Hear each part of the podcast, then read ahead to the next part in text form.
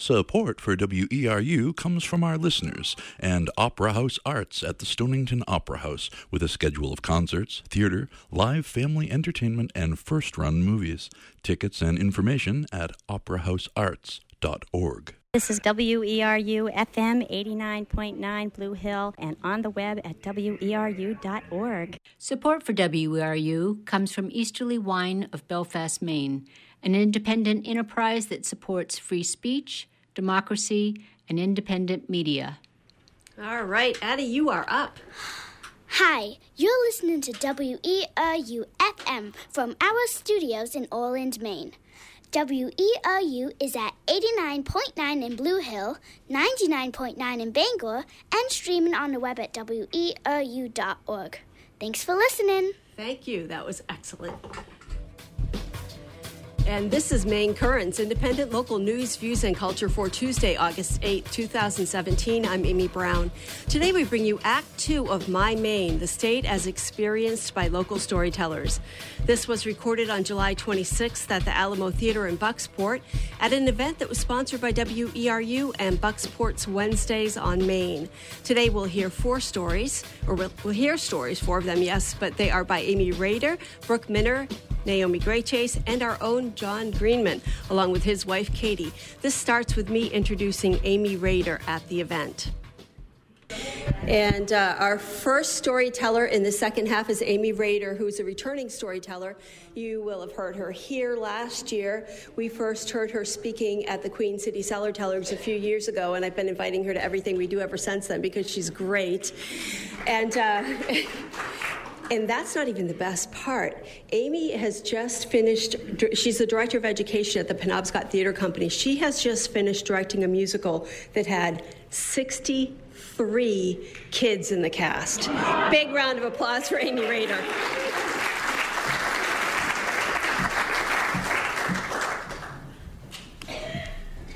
Thank you so much. Uh, I'd like to begin by singing my favorite summer camp song, and if you know it, it's, I'm just going to sing the first verse. If you know it, please sing along. Today, while the blossoms still cling to the vine, I'll taste your strawberries, I'll drink your sweet wine. A million tomorrows shall all pass away ere I forget all the joy that is mine today. Thank you. I gotta, there's harmony down here. That's amazing. so I'm a camper from way back, and when I was little, I went to uh, YMCA Camp Itahapi. First as a camper, then as a counselor. Itahapi is a presumably fake Native American word that we were told meant bear your own burden. For those of you uh, listening later, I just did air quotes around bear your own burden. So basically, I went to camp Suck It Up and Take It, or camp Rub Some Dirt on It and Walk It Off. Uh, parenthetically, I attended asthma camp at YMCA Camp Itahapi, and that particular camp session was called Camp Super Kids. I'm a super kid. It was just as delightfully pathetic as you might imagine. But I loved camp because it was there that I learned how to be brave, how to be confident and compassionate. I learned that the only way we fail in life is by not trying. I walked away from that camp feeling six foot tall and bulletproof, and that feeling lasted about two weeks into the next school year. but I've been chasing that feeling ever since, every year of my life. Camp also taught me about loss. Because at the end of my first summer at camp, we all hugged each other and we were promised to come back the next year, promised that everything would be the same. But of course, it wasn't. And at some campfire that next year, I remember looking around and realizing that I might never see some of these people ever again in this lifetime. It was a shock for me. Also, I was 12. Ugh. I wanted to hold on to that moment forever. I wanted to trap my friends in amber and never ever lose them, but of course I did. Over and over, year after year. These days, I'm responsible for my own summer program, as you heard, uh, a theater program in an almost 100 year old opera house in Bangor, Maine, and this is where I get to the theme of the night. Thank you. Theater shares a commonality with asthma camp. as soon as the final curtain closes, that little family you made during the play is gone. I once had an acting professor tell my graduate cohort before our final showcase performance look around. This is the last time this group of people will ever be in a room together. What a gut punch. like, thanks a lot, Ray. So, what do I do? I inflict this on other people. At the closing night of every show I do, I tell my actors look around. This is the last time this group of people will ever be in the same room together. Enjoy it. Live every moment. Keep in mind, some of my actors are as young as four. I may not be a good person. So, we just finished Addams Family the Musical on Sunday. It's a comedy, and comedy is my wheelhouse. It's also my security blanket, my defense mechanism, as you're going to see later in this story. There are a couple of touching moments in the show, uh, most of which I ruined with comedy, but I left one alone. It's a song called Happy Sad. It's about how Gomez Addams is happy to see that the woman that Wednesday Addams is becoming, but sad that she's not his little girl anymore. Almost as an afterthought, I asked my Wednesday to put her feet on Gomez's feet and let him dance with her. You know the, the daddy daughter thing when daddies teach their, their daughters to dance by having their feet on theirs and they move their own feet? It was a simple little thing, and I didn't think about it again.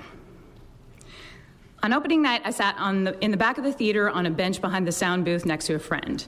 The show was phenomenal. The cast was killing it. The audience was in the palm of their little, young, sweaty hands. And then came Happy Sad. I was fine until Wednesday stepped onto her dad's feet.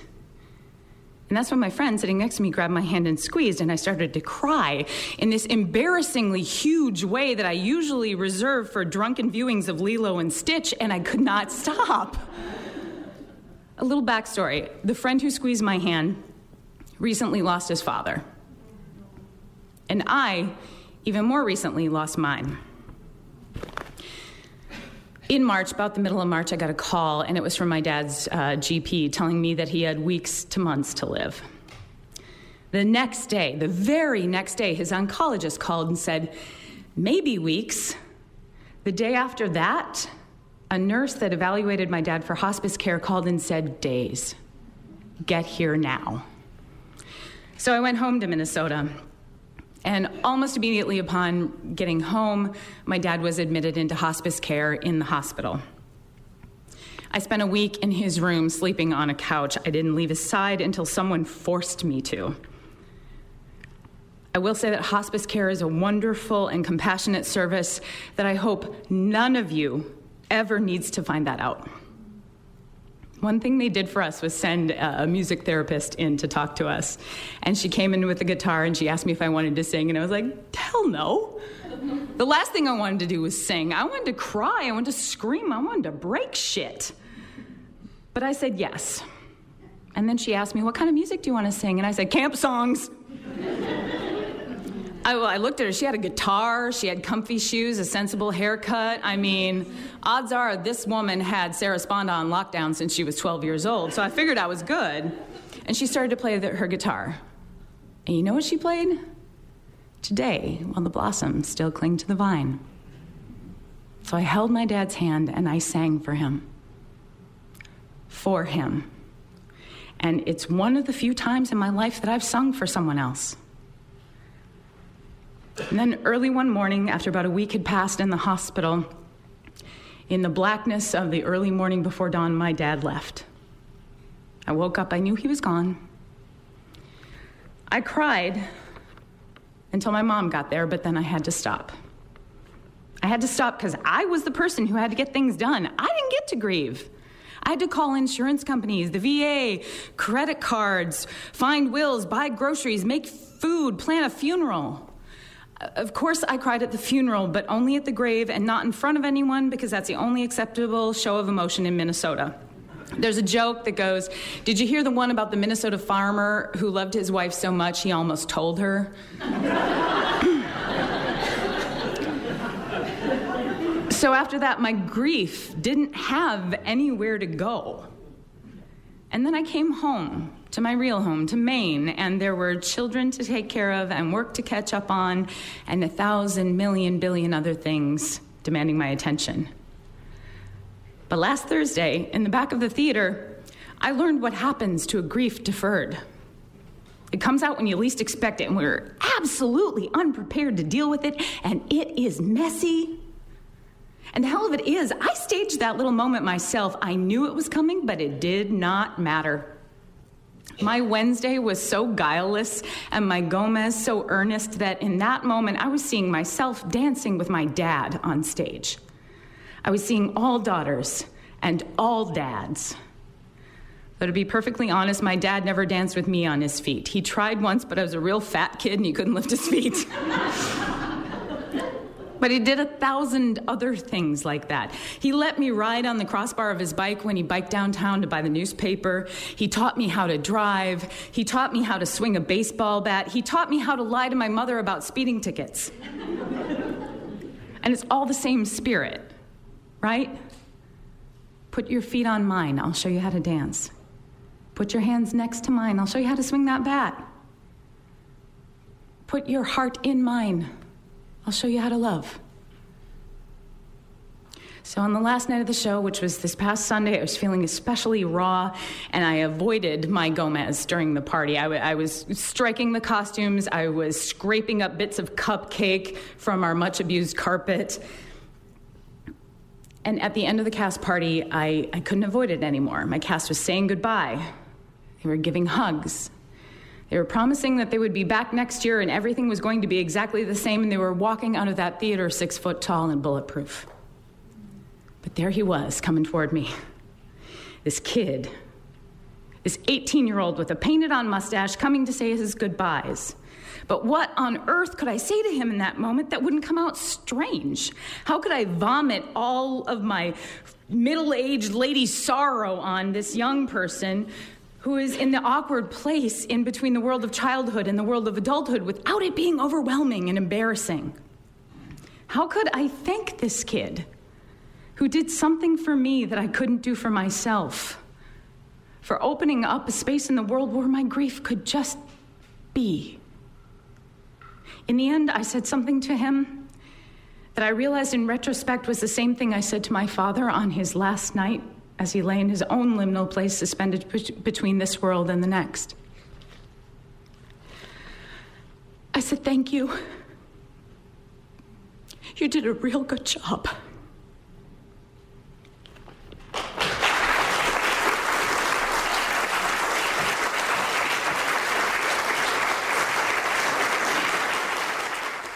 Was Amy Rader at My Maine, the story, the state as experienced by local storytellers on July 26th. The WERU event, co-sponsored by Wednesday on Maine held at the Alamo Theater.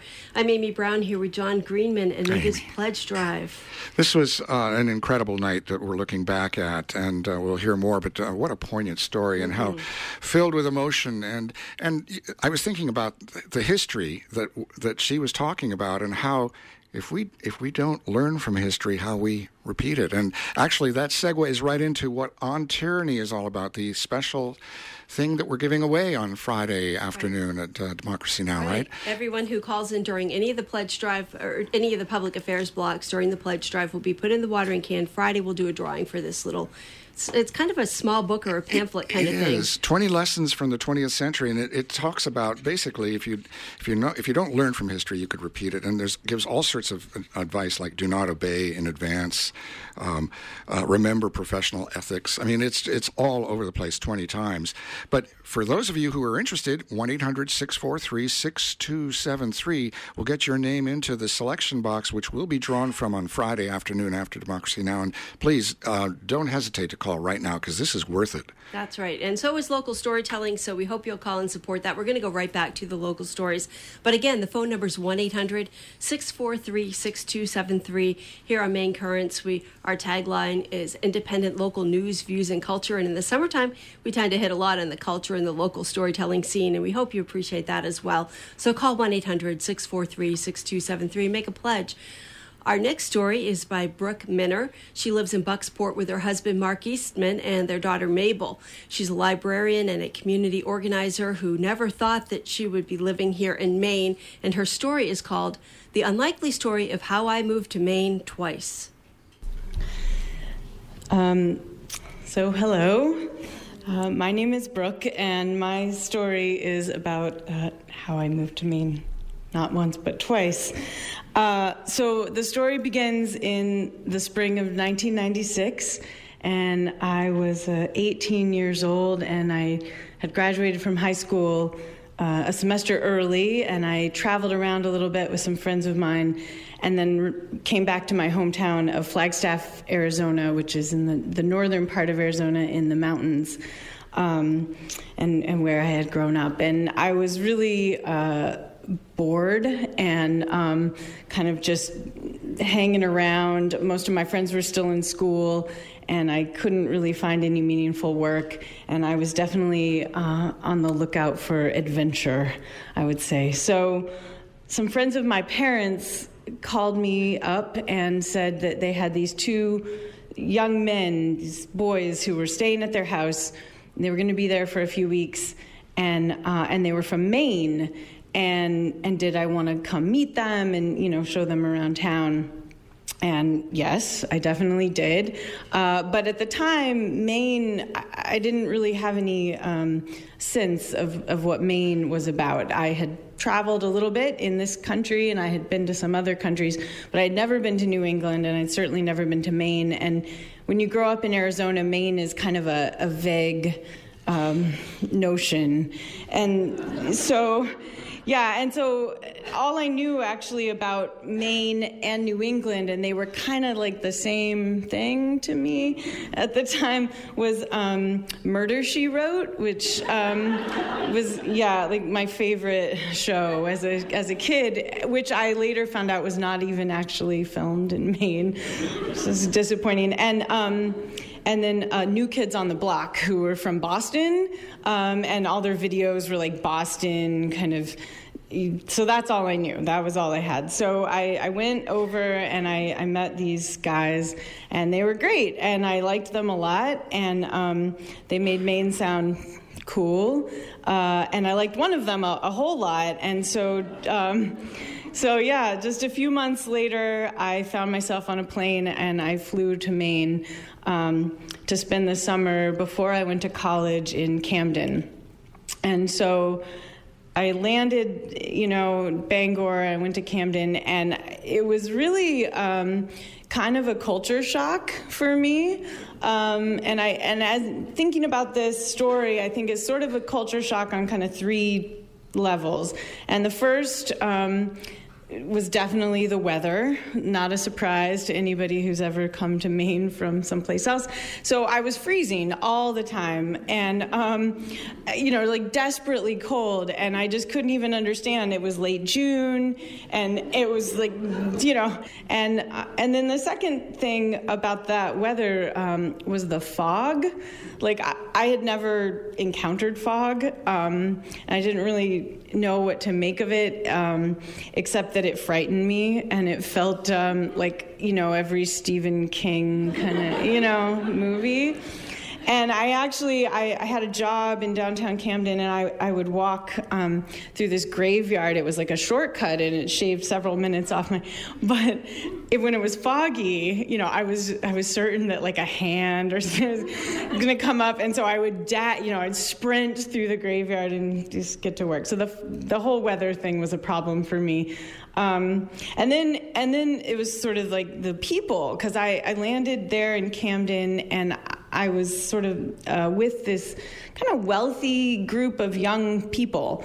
Um, and and they did things like um, like they went to boarding school, which is like not a thing that we do uh, in Arizona. And I, thought like that only happened on TV, um, but they really did do that. And also they would do things like um, you know like take out their parents' sailboat and um, sail us to these islands, these idyllic, you know, places, and we have these big parties, and you know, it was great. I mean, I'm not complaining, but I was just totally out of my league by like a lot, and uh, and I knew that immediately. Um, and then the third bit of it was was kind of like the other people, um, which I would now, I guess, now say are like the Mainers or the year-round people. But um, I didn't know, I didn't have any language for that at the time, and I think maybe the best illustration of, of this is I, I, would go into like those little shops in downtown Camden, these very sweet little stores, and uh, you know you walk in and there's like one person running the store, and like they don't say anything to you, you know, like they don't acknowledge that you've just walked in the store, and I you know, it was very confusing to me, and I spent a lot of time think like, you know, is it me, like, you know, or is it the fog, or like what, like what, what's I I didn't know, you know, I didn't know what was going on. Um, so yeah, so there I was. So fast forward four years, I, I graduated from college, and I had continued to come back to Camden every summer uh, in between and I, I finished school and um, I didn't have a job, you know, and I didn't have a plan, um, which is not like a shock. I had a history degree, so like, eh, you know, there's not um, a lot to do there. And uh, so my boyfriend, the same one that I had met, you know, in Flagstaff all these years before, he, he convinced me to, um, to take a job on a boat. Um, so yeah, I nothing about boats, right? I grew up in Arizona. There are no boats, um, and and this is like a very large boat, a private yacht, and we were uh, we're to crew on this boat, um, the whole thing, like the love boat outfit and the whole deal. So. Um, you know, the, the money was good, and, uh, we were going to live for free on this boat, and we were going to spend the year uh, going up and down the Caribbean, and, and that all sounded good, and it would have been good, uh, except that our relationship was really like falling apart. Um, and we were kind of at the beginning of what became a, a year long, sort of prolonged awful, messy breakup. So why not go to a place where you have to, you know, work together all day long, every day, and uh, yeah, and live with strangers in very close quarters. Um, yeah, because although the boat was big, the crew live in a, a little small spot down below the water. Um, so yeah, it sounded good, but it was not good. Um, and I, but I did it, and we we got on this boat and we left the country. And things, you know, just went downhill immediately. And we were sort of fighting all the time, except there was nowhere to fight, really. So it was like quiet fighting, like like when you pass in the hallway. And, and um, yeah, it was not good. And um, so. Uh, I, I knew almost immediately, like one, once I got back to the States, um, I would leave the job and leave this relationship and, and go back to Flagstaff, which is really where I wanted to be and, and really was my home. Um, but it was difficult to leave while we were abroad and, and in this job, and I'd made this commitment and I felt like I should do it. So things are just sort of steadily uh, going downhill. And um, at some point during that winter, uh, the boat that I was working on, we were in St. Martin uh, in the Caribbean, and a, a, friend who worked on a different boat was also there, and, and she asked if we wanted to come out and meet her and, uh, you know, go for drinks, which was a thing that we did a lot of those days. And so, so we went to meet her, and she had brought along a coworker of hers, this guy, and. Um, you know, he was nice and he seemed really interesting. And uh, I spent the night just kind of talking to him and ignoring everyone else. And he seemed like such a kind person. Um, but in the course of our conversation, he says, um, Oh, yeah, pretty soon I'm going to leave the boat thing and I'm going to go back to Maine. Um, yeah. Uh, and I'm going to build a house, and I'm going to build a house in Happy Town. And I'm like, uh, it's a good. Um, it was it was effective, um, you know, as a as a pickup line. So, but you know, but at the time I thought, well, not my thing. Obviously, I'm never going to live in Maine again. I'm going to leave. And so, so we met, and and that was that. And um, I did go back to the states, and I did leave the job and I did leave the guy. And I actually left Maine in this somewhat like epic way. I, I had this I had this 1982 Volvo station wagon. It was red and I named it Rosie, and I loved this car. But by the time I actually left Camden and, and started driving to Flagstaff, um, the back window of the car was smashed out. There was no window at all. So the exhaust was just kind of flowing through the car. And the car was like full of some other woman's like clothes and shoes, which is another story for another time. But, um, but I left, you know, I got out and I, I went back to Flagstaff. And I, I got a job um, working at this kind of locally famous bakery, which was sort of my dream job at the time. Um, it was great. And, and I had stayed in touch, though, with the guy from the bar, St. Martin, and uh, we had even managed to see each other a few times in between. And, and he came to Flagstaff to, to visit, and then he came back. Um, and he didn't leave. Uh, and so we, we lived there together for a bit. And it was a really happy time. Um, but in retrospect, I, I think, you know, like he was waiting me out like because you know happy town in maine and the whole thing. And so you know in my mind i thought oh, i'll never go back to maine because what a what a place. Like it's just it's a lot. And uh, but anyhow so a few months after he came to flagstaff it was circumstances came about we were moving back to maine which i could not believe you know. I really and I, in preparation for telling the story, because I've always thought, like, how random. Like, two men from Maine who I didn't meet in Maine and who didn't know each I mean, you know, like, what are the chances? My whole family is Southwest. Um, so I actually I looked it up, and and uh, there's about a million people in Maine, and uh, half of them, you know, roughly are men. And if you if you look then at the number of men in the whole country, 0.001 percent of men are from Maine. Like it's random. It is random. It is. Yeah. So so there I was, and uh, and we were going to move back to Maine. And so we did, in fact, come back. And, um, you know, 15, 15 years later, uh, here I am. Uh, still living here, much to my surprise. And uh, there are still things about Maine that I find really challenging, but there are a lot of things that I've um, come to see through a new light you know, the weather, especially, I have a whole new take on um, because when you live in Maine, you know, year round, uh, the the cold and the dark of January is made so much easier by the heat and the light of July, and sort of following that that yearly cycle um, has become very meaningful to me. And then, of course, the people who I struggled for years to understand. Um, many of them have become my dearest friends, including many of those kind of summer kids in Camden, uh, have become lifelong friends. And I certainly see the sort of Mainer attitude through a whole new light, uh, sort of a dignified and reserved personality who, you know, in many cases are rightfully so uh, wary of outsiders. Maine has this kind of complicated history uh, which I had no idea of. And, uh, and then, you know, most recently, um, we bought a, a, house here in town that feels like an old house to me. It's not old at all by Maine standards. It's like 50 or 60 years old, but it feels very old to me.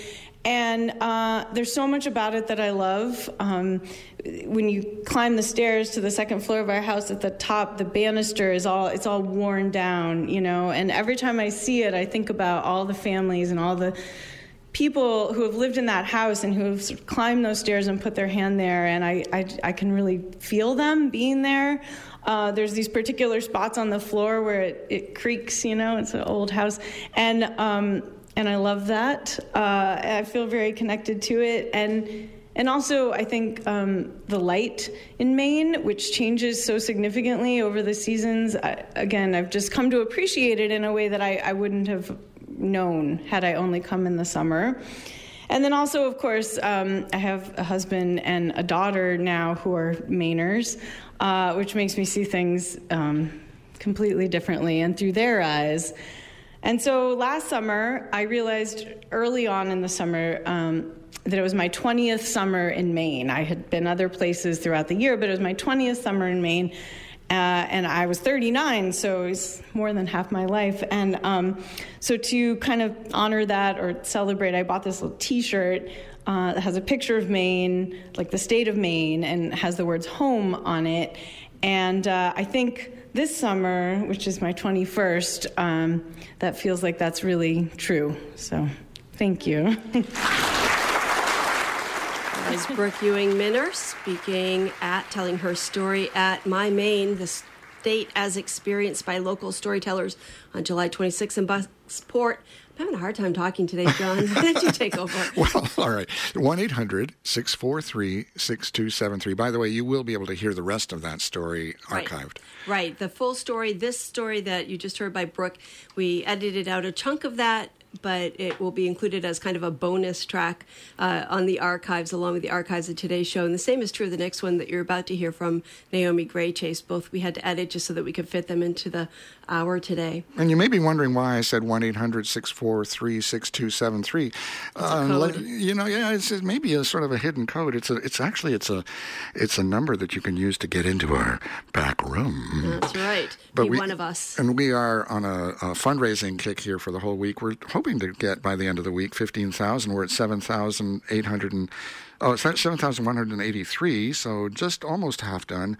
We're really, really looking for those of you who've never mem- been members before. The new membership is so important because it indicates a future that is steady and uh, really um, predictable. So we're hoping for 100 new members by the end of the week. We're at 44, so we've got a little ways to go, but we're halfway through. Right, right. And uh, it's important to hear from people who appreciate the local independent media here on WERU, the storytelling thing. So if you're listening to the stories and you don't want to run away and get to your phone right now, you can go to weru.org or call in later and make a pledge and uh, just help keep the radio station independent, become part of it, help keep the station going into the future. 1 800 643 6273.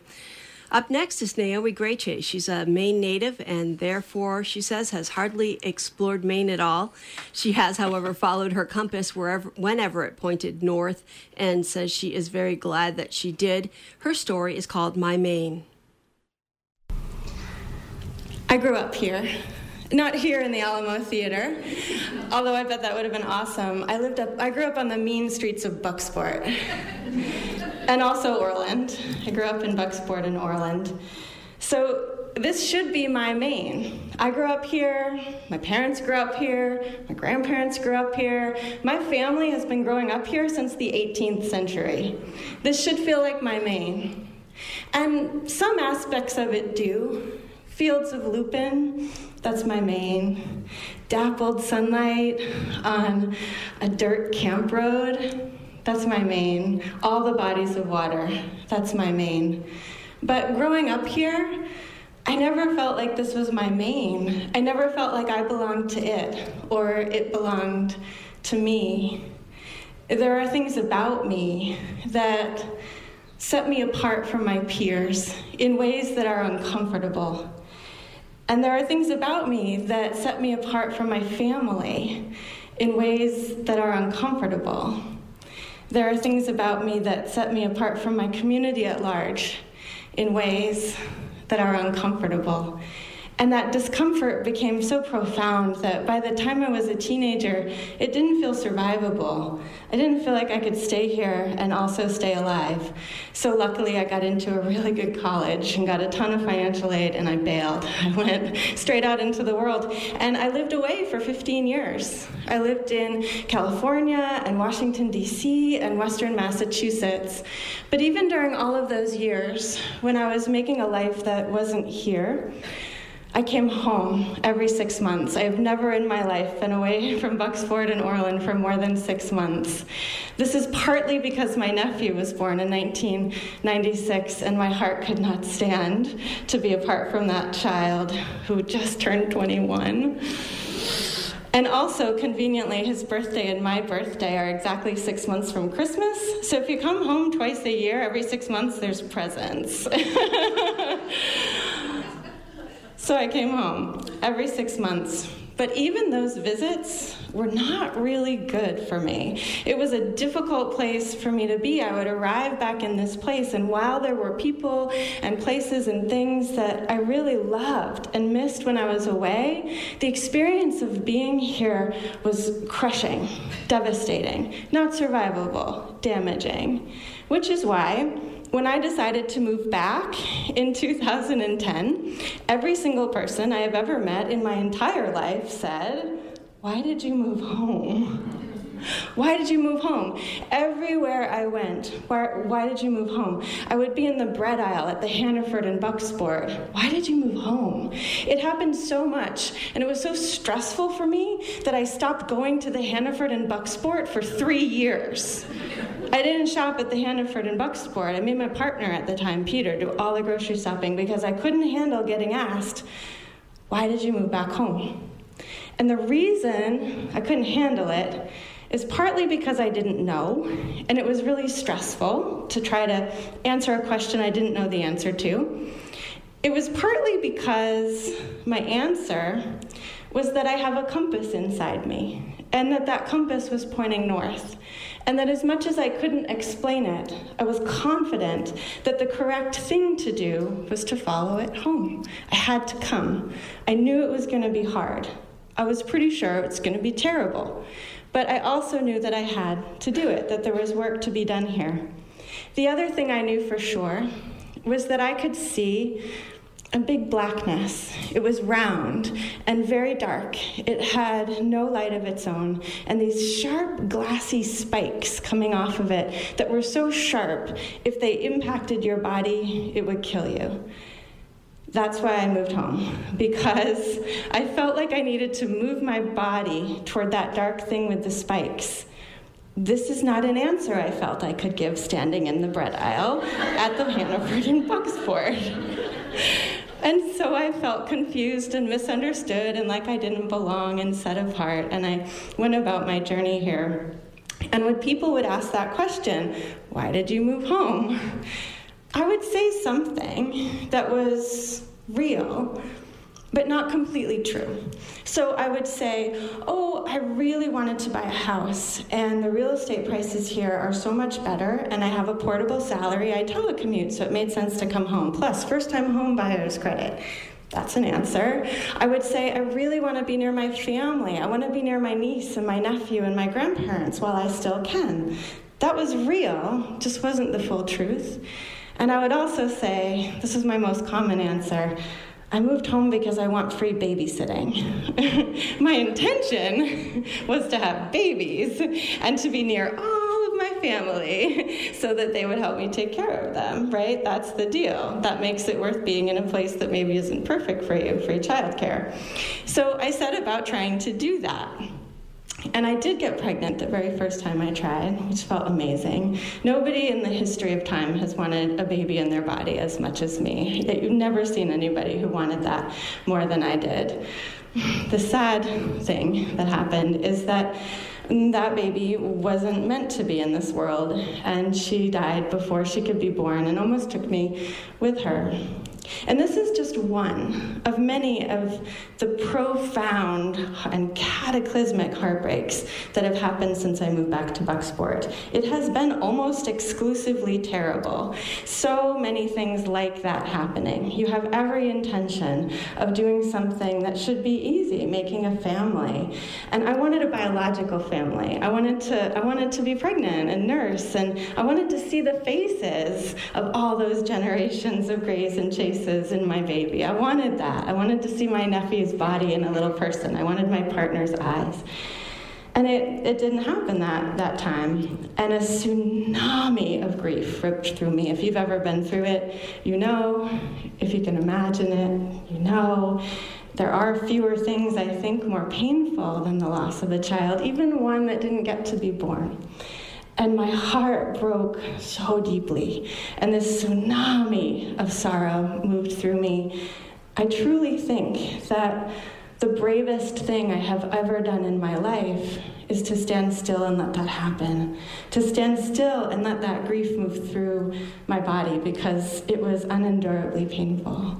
But I did it. And six months later, I finally stepped out into the sun and I thought, okay, I want to try again when it was happening, I thought, no way, oh my gosh, I could never love anything that much and go through that much pain and loss. Plus, the doctor said, now because this has happened, you'll probably have a similar problem again. The likelihood of, of good luck with your pregnancy goes down. But I thought, I'm going to try again. So I went and I saw my doctor and I had a very painful test. And she gave me the very sad news that my body can't make babies. There were complications with that pregnancy that made my reproductive organs not available for that. Um, it's possible, she said, that if you spend tons and tons of money on IVF, you could maybe have a chance, but it probably won't work out and it'll be very expensive. So I went home heartbroken. My sister in law drove me home, deep heartbreak. And I thought, okay, all I have to do is get through one more day of work. It was a Thursday when I had the test. If I just get through this day of work, then I'll have some time to absorb this, and I'll figure out what next, what to do next. So I worked my day, and the last thing on the calendar was a four o'clock meeting. So I showed up for my meeting, ready to go, and the meeting was to lay me off. So, in 24 hours, I lost access to a biological family, a really fat salary, five weeks of paid vacation time every year, health insurance, dental insurance, medical insurance, retirement plan, and I was the primary wage earner for our family. So, there was also this immediate possibility that maybe I would lose my house. And it meant that the money I had saved, that could have maybe been spent on IVF if I wanted to give that a go, I really couldn't do that because then how would we live? How would I put food in the mouth of the child I had stuffed into my body with science. So it was a pretty bad 24 hours. Luckily for me, in the year prior to that bad day, that bad 24 hours, I had been given a gift. And I didn't know the size of the gift when it happened. But my phone rang one day, and it was our good friends at the RSU 25 Adult Ed. And they asked me if I would come and teach a yoga class. And I said, No, I can't do that. I'm, I'm not a yoga teacher, I'm a student. And they said, Yes, you can, you can do this. And I said, Oh, no, I really, I can't. I'm a, I'm a dedicated student, but I'm not a teacher. And they said, You can do this. And I said, Okay, I can do this. and so I went and I tried teaching yoga. And I think the first three classes were probably a little rocky. God bless the students who stayed in that room. Some of them are still with me all these years later. But by about the third class, this magic happened. My feet felt different on the ground. My heart felt different in my body. I could feel light traveling up and down inside me, and I opened. And I understood that I had a calling. And in this case, it was a literal calling. Like my phone rang and they said, You can do this. yeah, like a calling, calling. And so on that bad 24 hours, when I kind of lost not everything, right, but a lot of the things that we try not to lose in life were gone. I checked in with my knowing, like that place that doesn't freak out, the place inside that knew it was important to come home and also knew it was important not to go back to Hannaford for a few years until I'd figured things out. That place said, You need to be a yoga teacher. And then the universe served up a couple more gifts. One was a yoga teacher training in northern Maine. I had also signed up for an animal communication workshop, which was coming right up. So I did my yoga teacher training. And when I drove up there, I was still remember in this incredibly wounded, grief stricken place of sorrow. I came back to Bucksport and more heartbreaks happened. A really bad thing happened to me at a church near here, and I was really traumatized and shut down for a long time. And when I emerged and went back to teaching, a woman came to my yoga class who I didn't know. And when she walked in the door, I could just tell she had pain. And my hands felt like dowsing, like pulled down to her body. And I asked her if it was okay if I put my hands on her body. And she said, sure. And I put my hands on my body and on, her, on her right hip. And I said, oh my gosh, it feels like your femur got ripped out of your body, broken and stuck back in. That's, it feels so violent. But that can't be right. What actually happened? And she said, That's what happened. I was in a car accident. And that's exactly what happened. And I've been in pain every day since. It's been six months and I haven't slept through the night, not even once because of the pain. And I said, Okay, let's see what we can do. And I taught my yoga class. And she came back the next week and she said, Guess what? You'll never believe it. I don't have any more pain. And I slept through the night. And I just started to have a little pain today, so I came back to yoga. I've never seen that woman since, and I don't know if her pain stayed away forever or not. But I know that what I felt was true, and that what I taught and gave and set out into the room in that yoga class, it relieved her pain for the first time in six months. Another woman came to my yoga class, uh, the one I teach at the health center, a total stranger, which is rare for me, somebody local that I had no connection through, no in any way. And she walked through the door, and I could see in all of her joints these like bunches. And I knew that, now I know that's what arthritis looks like. I didn't know at the time. And I offered her a chair, and she said, Thank you, I have a lot of pain in my joints. And I said, I know. and she sat down, and again, my hands felt like dowsing. And I said, Would it be all right if I put my hands on your body? And she said, Okay. And I knew I had to touch her left thigh. And so I put my palms down on her left thigh and I got so cold like cold in my bones, and I could see and smell snow, and I could see um, evergreen trees, right, like pine trees or something. And I said to her, "Gosh, it's so so strange. I, I feel like you you broke your leg, and I can I feel so cold when I touch it." And her eyes got kind of big, and she said, "I broke my leg skiing, and I've been in pain ever since."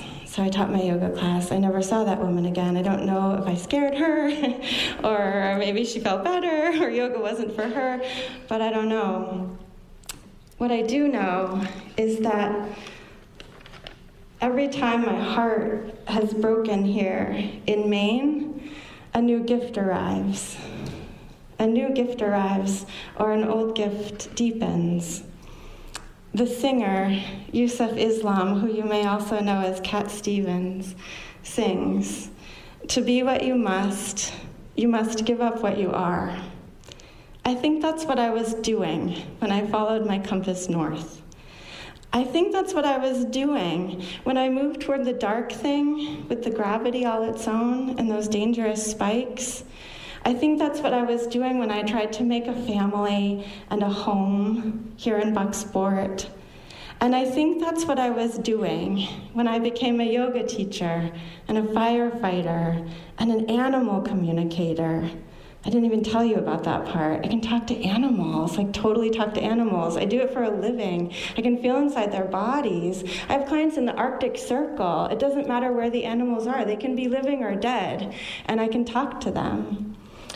My Maine is full of fields of lupin and the dappled sunlight on a camp road and all the bodies of water and the Orland Fire Department.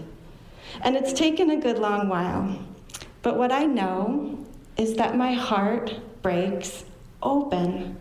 It doesn't make those things hurt any less, but when my heart breaks, it breaks more open.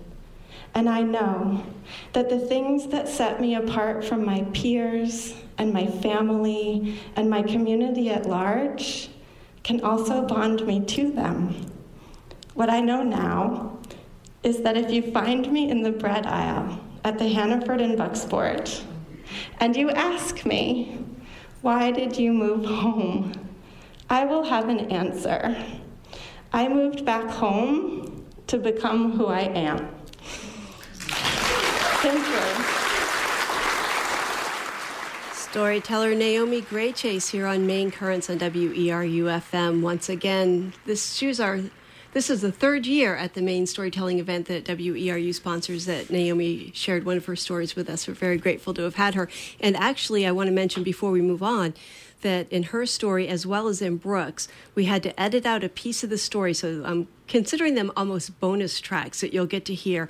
If you go to the archives of today's program, which will be posted by Friday afternoon at weru.org, in addition to the link that you can click on to download the entire show, I will also post the unedited versions of Brooke and Naomi's stories. Oh, that'll be convenient because then people get the whole story. That's right. This, this is another example of the incredible incredible variety that you get at WERU. And, and through the years of uh, listening, you've probably come to realize that you can pretty much hear anything on WERU, especially it's this like kind the of weather thing. in Maine. You don't like it? Wait a minute. Wait a, wait, wait a minute, it'd be different. You like it? Wait a minute. That's right. 1 800 643 6273 is the way that you say, I appreciate that, uh, that uh, variety that I've heard through the years, and I've never done this before. I'd like to become a new member. 1 800 644 6273. 643 6273. Yeah, yeah. Or you can also call locally at 469 6600. And the phones haven't been ringing during this hour, but I like to think that's because people are engaged listening. and listening. So call after the show. Uh, go to your computer and go to weru.org, make a pledge, and it doesn't matter the amount. We realize that $5 to one person is the equivalent of 500 to another do what works for you, but join us. Become part of this WERU family. 1 800 643 6273. John Greenman, our very own engineer here and my co host today, was one of the storytellers in this next story, so we're going to have him set it up. Okay, And well. Katie, we should Yeah, well. and that's right. Because uh, Katie and I live not too far from WERU here in Orland, and down the road is Bucksport. And we found out somebody, well, what do Portland, Boston, New York, Washington, Baltimore, Philadelphia, Cranberry Island, Orland, and Bucksport have in common, you might ask? Well, they've all been touched by this next person that we're going to be talking about. A larger than life 19th century lawyer, Harvey Hadlock who at one time lived one block from the Alamo downtown Bucksport, about four miles from our studio here in Orland. And we were touched by the Hadlock family ourselves in Orland while we were searching for Harvey Jr. Dateline Portland, Maine, January 22nd, 1886. New Haven Register. Singular suicide of a boy. Bucksport Clipper. Shocking suicide of the son of Harvey D. Hadlock, Esquire. Harvey D. Hadlock Jr., the 15 year old son of Harvey D. Hadlock, the prominent lawyer of this city, committed suicide last evening in a very tragic and peculiar manner. Last evening, Mr. Hadlock took his son into the parlor and told him he had made arrangements to send him to school at Topsham tomorrow. The boy said he did not want to go, and upon the father insisting, he exclaimed, Well, I won't go. and rising from his chair, drew a revolver from his pocket, and before his father knew what he was doing, placed it between his eyes and fired. The boy had been loath to go to school and had run away once. Four years later, an 1890 biography had cleansed the tragedy. Junior, quote, accidentally shot himself while handling a revolver, unquote. And sure enough, the official record of death says accidental shooting. Alternate facts? Jump ahead to the summer of 2013.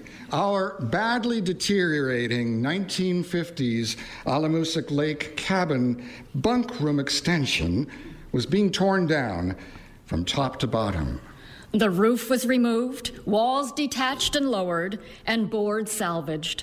Then the workers started prying up the rotted wood floor, plank by plank, revealing granite slabs, some of them polished, some of them rough, and scattered across the ground. Hey, look at this! It's half a gravestone. Whoa! G. Hadlock Jr.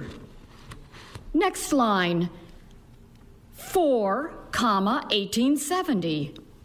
Third line 22, comma, 1886. Could there be another piece? Look over there. Flip, in the corner over there. Flip it over. Okay. First line, Harvey Denham. Next line, December. Third line, January. When placed side by side, the two pieces formed a whole gravestone. Two feet long, 18 inches high, seven inches wide, solid granite with a bas relief spray of lilies, two buds and one in bloom across the top. Below, the engraved letters read Harvey Denning Hadlock Jr., December 4th, 1870, January 22nd, 1886. 1870 to 1886? He was a teenager. How did he die? Oh my God, could he be buried here? Rebuilding the cabin extension would have to stop until we could be sure we weren't building on a cemetery or even over a grave. But how do you prove a negative? Turning to the web, we quickly found stories about Harvey Jr.'s suicide and plenty of information about his high powered, larger than life attorney father. Fortunately, searches at the Hancock County Registrar's Office turned up no connection between the Hadlocks and our property once owned by the Buck family. That was good. The reconstruction could continue. But we were hooked on Harvey. Where did the tombstone come from? Why wasn't it in a cemetery? How did it get under our cabin bunkroom? The director of the Maine Granite Industry Historical Society on MDI said the granite came from a Rhode Island company. Newspaper articles said Junior had been buried in Portland, where he died, and then his body was moved to Bucksport a year later. Maybe his tombstone broke on the way uh, and was dumped in a scrap heap? We had no idea. So, where in Bucksport was Harvey's grave? Well, if you're doing research, there's only one place to start. oh, really, librarian? where might that be? The library. After hours at the Bucksport Library searching through cemetery records, nothing. Okay, let's visit all the local cemeteries. Well, we found one Hadlock tombstone in the McDonald Street Cemetery, but no Harvey. Then, Emmerich Spooner of the Buck Memorial Library revealed his records, placing the old family cemetery, oh, the old Hadlock family cemetery plot in the Silver Lake Cemetery. The records indicated that even though the plot had been resold in the 50s to another prominent Bucksport family, no doubt for lack of attention by the Hadlock family with no descendants, Harvey and his mom and dad are buried there. The gravestone Harvey's father had ordered for his son had been left to ruin and, no doubt, removed for scrap granite. Which found its way to Orland and under our bunkroom for foundation support. Now that we knew where the gravestone belonged, we contacted the current plot owners through the Silver Lake Cemetery Association. And they granted permission for us to place Harvey Jr.'s tombstone flat in the ground at the rear of the plot. Did Harvey have any living relatives? Wouldn't they want to know about our finding his gravestone? The internet came along again, and on genealogy.com, we connected with Tina, a third cousin three times removed from Harvey Jr.'s mother. Tina had ties in Searsport, Mrs. Mrs. Hadlock's uh, birthplace, and had long been interested in the Hadlock family story. On October 3rd, 2014, after a year of searches, dead ends, and thrills of discovery, our building contractor lifted the heavy, heavy stones onto a backhoe and transferred them to the back of Dave's flatbed trailer for transport to the cemetery. Tina arrived from New Hampshire, and with solemn reflection, we set Junior's tombstone halves together in their final resting place in Silver Lake Cemetery, not far from his earthly remains and those of his parents. The spray of lilies above Harvey's name made sense now. In Victorian times in the late 1800s, the lily symbolized the returning of the soul to innocence at the time of death. Matching the father's cleansing of his son's death report from suicide to accidental shooting? There's something left unknown beneath the story of the gravestone and the life it memorializes. What thoughts and emotions were left unreported in the life of young Harvey? Was it a singular or shocking suicide of a boy? Or was it an accidental shooting? We'll never know. We do know. His tombstone rests in pieces where it belongs. May he rest, rest in, in, peace. peace. John and Katie Greenman at My Maine, the state as experienced by local storytellers on July 26th, an event that was sponsored by WERU and Wednesday on Maine, held at the Alamo Theater in Bucksport, our third annual storytelling event. We'll be back on the other side to tell you more about the pledge drive, but you've been listening to Maine Currents, independent local news, views, and culture. I'm your host, Amy Brown. John Greenman is our studio engineer, as well as the great storyteller you just heard. Join us here every Tuesday at 4 o'clock on Community Radio WERU FM 89.9 Blue Hill, 99.9 Bangor, and streaming online at weru.org. 1 800 643 6273. We'll be back after a couple of messages to give you some updated totals. Support for WERU comes from our listeners and from